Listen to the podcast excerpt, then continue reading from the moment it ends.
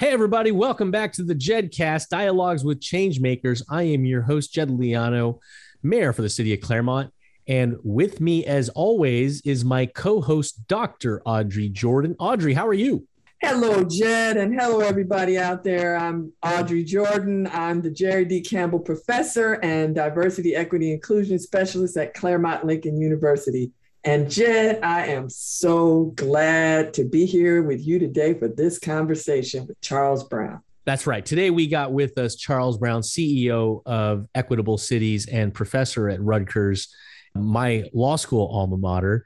And he is here to talk about arrested mobility, the fundamental examination and study of the fact that through policy, people of color are prohibited from moving about freely.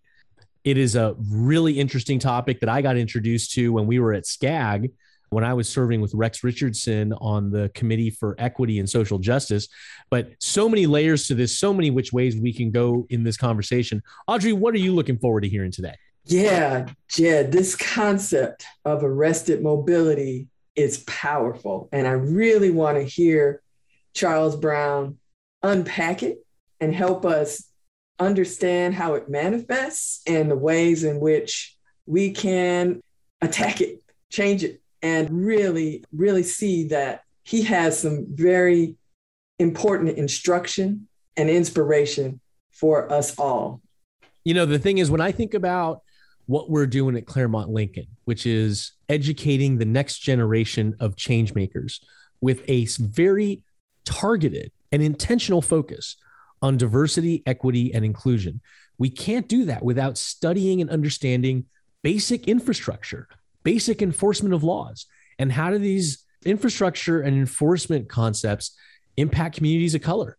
And what better person to discuss that than the guy who wrote the book on it, Charles Brown. So glad you are with us today, whether you are in the car, on the train, on the bus, at work, walking your dog.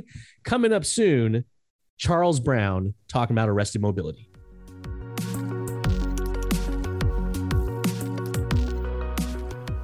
Okay, and now to join us on the podcast today is Charles Brown, Professor Rutgers and CEO at Equitable Cities. Charles, how are you today? I'm doing fantastic. Thanks for having me here. It's my pleasure. You know, Charles, the first time we met was at SCAG. We were talking about conversations of equity around planning. And that's how I got to know you and your work. And my very first introduction to you was around the topic of arrested mobility, which I think is absolutely fascinating. If you can give the listeners the 60-second snapshot, what does arrested mobility mean? Arrested mobility, as I assert, is this belief that Black people and other minorities have been historically and presently denied by both legal and illegal authority this inalienable right to move, to be moved, or to simply exist in public space. It is a radical sort of redefining of what it means to police. And so arrested mobility asserts that through the aggregation of three Ps, policy, polity, P-O-L-I-T-Y, and then policing, these three things work together to limit the mobility of Black people, their physical mobility directly, and their social or upward mobility indirectly. You mentioned the three Ps, and let's get right to the policy piece. So historically, give me some examples in policy where access to transportation and the ability to move about freely has been denied to people of color. So when you look at policy, I think first and foremost, you have to look at racist land use and zoning practices, which has led to racial residential segregation across the country. I think you have to look at jaywalking laws. You even look at the need for cyclists, for instance, to have a license for their bicycle or to register their bicycle. Those are some ways in which you see arrested mobility manifest through policy. You know, you went right to the housing policy component and the segregation of residential communities. Admittedly, I have no problem saying this. I am a huge Twitter fan of yours. Love all of your content, everything you drop. Thank you. Is the problem getting worse? That's a great question. I don't have the research before me to answer that directly. What I will say is that we are seeing it more often due to, of course, cameras. We're seeing it more often due to the fact that we live in a post-George Floyd society, a post-Breonna Taylor society. So more and more people, I think, are aware. And for that reason, more and more people are courageous enough to videotape or record what is happening. So it feels like it's happening much more often than it probably has previously. But I think things are probably somewhere closer to where they've always been. So you mentioned the basic inability or the lack of freedom to move about and be in public. Does this happen mostly in cities? Is this a concentrated issue or problem? Is it spread out? Where is this happening? It's happening all over America. It's not necessarily where it's happening, it's to whom it's happening to.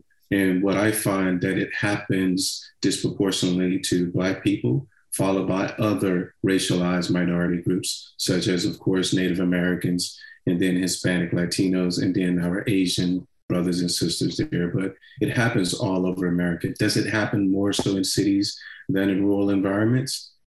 I think it depends on which part of the country we're talking about. So I would say focus on not where it happens, but who it happens to. And that's the focus of Arrested Mobility. The ability to have mobility, the ability to access transit is fundamentally predicated on infrastructure. You can't get about unless there are adequate infrastructure to facilitate that. The way that we allocate resources for transportation infrastructure right now, does that system in and of itself have bias embedded in it? And how does that manifest itself? Absolutely. So there's the bias in the funding of new, improved infrastructure, but bias also exists in terms of which infrastructure is maintained after it's put in place. I wouldn't want people to walk away with this thinking, though, that infrastructure alone solves the issue of arrested mobility. See, there exists a socio-political atmosphere that we have to be mindful of. There are many places throughout this country where you have adequate infrastructure, and yet you still have Black people's mobility arrested. Again, arrested mobility is about tracking the ways in which Black bodies are arrested, whether they have quality infrastructure or not. So that alone is not the solution, but that is part of the solution, because what it could lead to, hopefully, is a reduction in pretextual stops that can manifest due to a lack of safe and quality infrastructure in communities. So thank you for kind of helping me understand the bridging between there's the infrastructure connection, but then there's also the enforcement and the way that we enforce laws. Give me some examples of some of the most detrimental laws that impede on people of color's ability to access transportation and mobility. Right. So I talked about zoning. There's land use. In addition to that, I mentioned jaywalking. I mentioned bicycle. Let's focus on bicycle registration, bicycle license requirements. There's, in many cities, laws that state you cannot bicycle on sidewalks, even though there isn't sufficient protected bicycle lanes on streets. There are loitering laws throughout the country, which historically were targeted towards Black, Brown, and low-income individuals. Those are just some of the many policies, and it would take a while to just go through the entire list, but those are some of the few that I would mention for now. You mentioned jaywalking. Recently, the California legislature passed a bill to address the issue of fines for jaywalking. The governor did not sign it. Let's get right into jaywalking. How does jaywalking disproportionately affect people of color? Jaywalking laws and fines. Well, just like many of these laws that arrest the mobility of Black and Brown people, they're used as a pretext to stop people, to search them. And unfortunately, this could escalate into a very violent encounter between enforcement and people of color, particularly Black males, whom are stopped disproportionate to other populations. And so this is not just an issue in California, but also one in Virginia, where you saw the Virginia actually passed a law to decriminalize jaywalking. You also see it on a municipal level, as in the case in Kansas City, Missouri, where they too decriminalized jaywalking. And this was done because I know in Kansas City, they had evidence to show that this law was impacting Black people disproportionately, and it was disproportionately Black males. Charles, I'm going to throw it to my co-host, Dr. Audrey Jordan from Claremont Lincoln. Audrey, what you got? Charles, this is just, what you're talking about is so far-reaching. We haven't spoken particularly about this, but just this morning, I saw an article in the New York Times about the incredible disproportionality of how police stop and pull over folks in their cars for misdemeanors. And so I'm guessing this is also a part of what you're talking about in terms of arrested mobility, given that you said policing is a part of the 3 Ps. Can you tell me a little bit about just your comments about that phenomenon? Yes. So when I radically redefined policing, I stated that arrested mobility is evident via 3 distinct forms. Policy, you can tie with that planning. There's policing, and then there is the self-deputization of white citizens, which is polity, P-O-L-I-T-Y.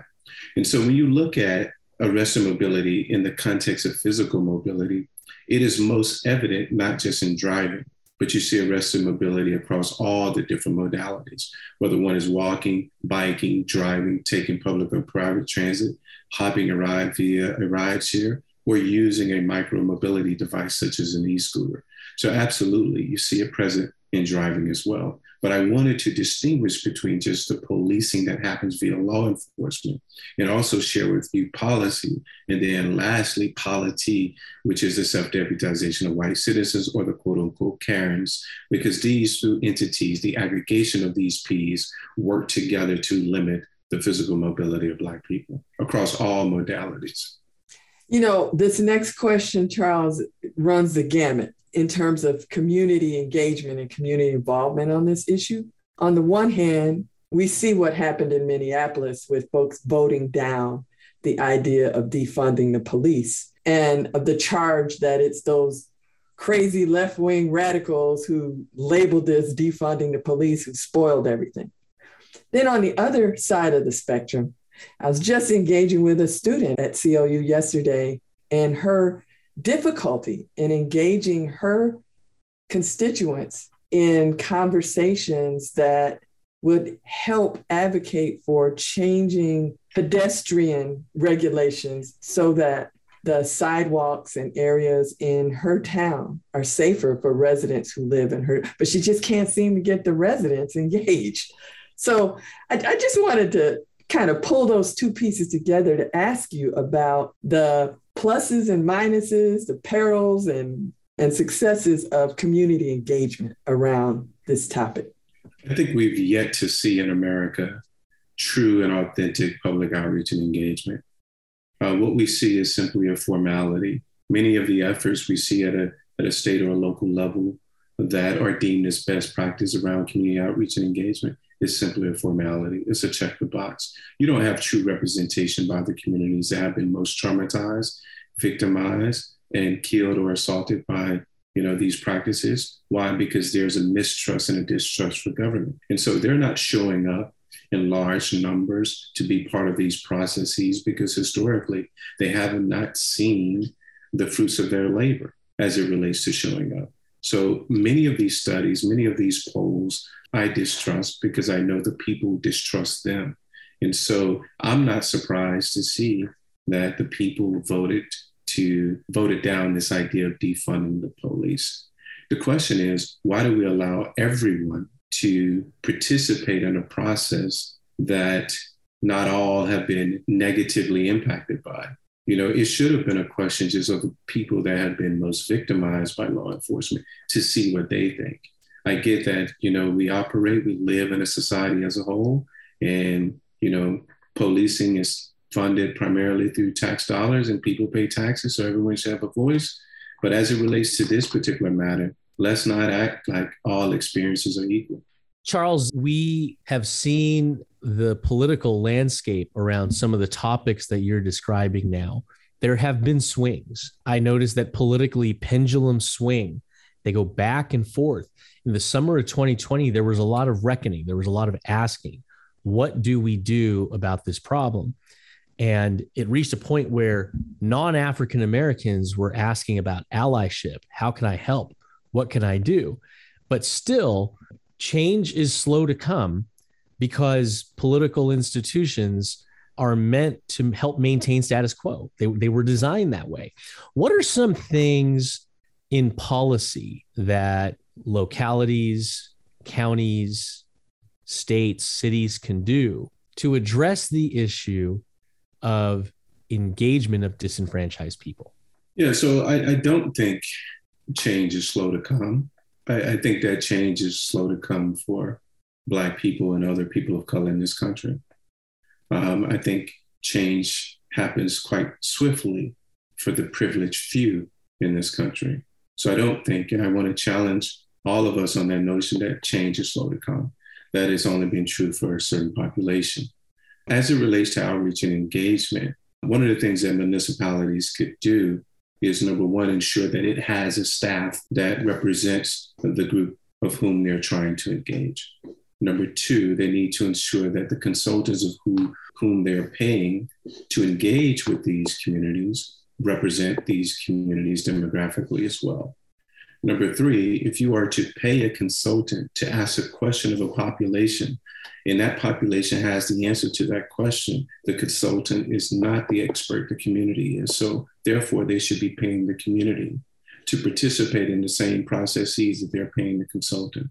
Number four, it's disingenuous to expect the people of whom have been traumatized and victimized to show up to your place of gathering. You should meet them on their own terms, on their own times, and in their own language. And then lastly, I would say this importance of culture and respecting culture and access for persons with disabilities and many, many others. I can go ad nauseum in terms of the number of policies that should manifest to ensure a more equitable process, but those are just a few. Charles, when you started the conversation about this, where we were first introduced, it was already 2020 and the pandemic had already come about and was in full swing when we first met on Zoom. Can you please tell me what you have seen, what you have noticed, the issue of arrested mobility? How has COVID impacted that? Has it made it worse? Has it made it more easy to identify? Has it highlighted that issue with a big spotlight? What has been the impact of the pandemic in communities of color on the topic of arrested mobility? There have been many horrific things that have taken place during the pandemic. Personally, I've lost a number of family members, as well as friends and former classmates. And outside of my own family, there's just been death upon death upon death, regardless of race, ethnicity, or income in this country. And for all those people, my thoughts and prayers are with them, the victims of their families. The plus side of the pandemic has been the fact that we now have to pay closer attention to social issues or societal issues. What we've noticed is that even though there's been less traffic, there's been more Black death on our roadways. A disproportionate share of traffic fatalities are by Black and brown people, specifically Black Americans and Native Americans. And so this idea that roadways are getting safer, once again, that is only true for some. That is not true for those who were harmed prior to COVID and now while we're in COVID, because we're not in a post-COVID phase. So it's still the same people, Black and brown people. But we've also seen among the young professionals this sort of reckoning. They're starting to see how Black and brown people are treated unfairly and unjustly. And I think we're starting to see their love, their appreciation, and their respect for the groups that were their classmates just a month ago. I think they're marching now to bring about more awareness, more justice. And that has been the upside of all of this and the fact that we're talking about it now. Thank you. Go for it, Audrey. What you got?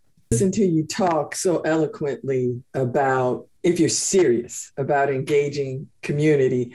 And it struck me that part of what you're talking about, if you can confirm for me, is organizing power and voice. Absolutely.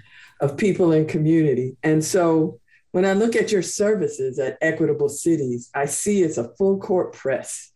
I just wanted you to speak to this challenge of organizing the power so that change can happen more swiftly. Yeah, you know, power is something that doesn't get talked about. See, I'm not here to play games. You know, there are lives that are at risk. I'm a Black male. I represent a demographic that is constantly targeted. And so for me, when we do this planning work, we need to put people at the center of the work that we're doing. Too often we talk about places, we talk about policy, but why do we have those things? We have those things for people. And so I am past tired of processes that only want to look at the economic bottom line, that only want to look at the best practice simply just from Europe as if the rest of the world doesn't exist. This is about all people. And in this particular case, the people that have been suffering most are Black, brown, and low-income people. So if your process doesn't start with them, you're just perpetuating the status quo. And what it means to perpetuate the status quo is to perpetuate structural racism in this country. And that's just simply something that I'm not a part of and I will never sign up for. And so that's why I do this work. That's why I'm the president of my own company, to ensure that no matter where we go throughout the world, we're putting people first. And because I do that, I sleep well at night. Charles, thank you for that. I'm just wondering, for people who are listening to this and they participate in their local politics, tell me some things that they can do to address this issue head on at a policy level. You talked about some of the things that give rise to arrested mobility. What does this look like to operationalize for somebody who wants to advocate in their town? Yeah, so it looks different according to your place in society. I think we all, at a minimum, can advocate for more equitable and inclusive policies for Black, brown, people of color, women, persons with disabilities, seniors, and children. That's the foundation of it. Beyond that, we need to write more op-eds. We need to share our opinions in local, national newspapers so that people can see, hey, beyond the experts, I care too. I think we need to run for office at the multiple levels so we can ensure that there are people who are knowledgeable about planning, about policy, knows the ways in which it can change things to be more equitable and inclusive, but also the sort of adverse impacts that it can have socially, politically, economic, environmentally, and health-wise if we don't do so. And then lastly, if you have money, if you have resources, if you have time, share that with those that do not have those things so that you can put them in a position to express the fullness of their humanity so that we can see the change that we want to see. Amen and hallelujah. Charles, that was a fantastic rundown of the topics that you are working on. I am so glad that we were able to connect your body of work with the universe of my listeners who probably are listening to this and maybe have thought some of these things before, but it has never been laid out so succinctly in the way that you just did right now. So for those listening at home, Charles Brown, Equitable Cities, Rutgers professor, where can people find you? Before I go to where people can find me, I'm starting the Arrested Mobility Research Collaborative. This research collaborative is going to take a rigorous look at state and local policies, such as bicycle license, bicycle registration, sidewalk riding, jaywalking, playing in the street, for instance, as children. We're going to do a rigorous analysis of the policies that currently exist on books that criminalize the mobility of Black and brown people. And we're going to ask that these policies be decriminalized. And so if you are a researcher, you're an advocate, you are a planner, an engineer, or simply someone who wants to volunteer efforts to map out these policies across the U.S., contact me by email at charlesbrown@equitableCities.com. Follow me on Twitter and on LinkedIn at CTBrown1911. And if anyone is wondering what the 1911 means, I'm a member of Kappa Alpha Psi Fraternity Incorporated. Love it. Charles, it has been privileged to hear you discuss these topics. My life is fuller because I get to hear you share this with me. So thank you so much for being with us today to discuss this topic, and we look forward to talking again soon. Thank you again, Charles. Thank you. Wow, everybody. I hope you enjoyed listening to that interview with Charles Brown as much as I did. Audrey, what is your big takeaway from that interview today? So much, Jed. I am so excited about the things that Charles Brown shared with us. He made himself so accessible. I encourage people to go to the website for Equitable Cities to look at the various aspects of the work. But the thing that got me was how serious and focused, even though the fierce urgency of now is clear in what Charles Brown's talking about. And he's not just talking, he's doing. That's right. You know, when I listened to all of the layers of what he unwrapped for us today, nothing stands out to me more than his comment that change is not always slow. It's slow for disenfranchised communities. Yes, it's slow for the powerless. For people of color, yeah, it's slow. For people in power, for people who are empowered, change is rather swift. So we have to throw away in the trash that notion that change is slow. No, it's not. If you're powerful and you're connected, change is rapid, swift, and it's exactly what you want when you want it. Yes, and corollary to that, if you're serious and you're not just checking the box like so many are, you know how, and you will engage community authentically with respect and with power.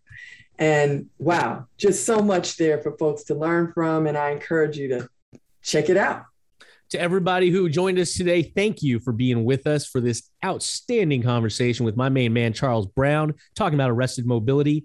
We will see you next time on the JED Cast.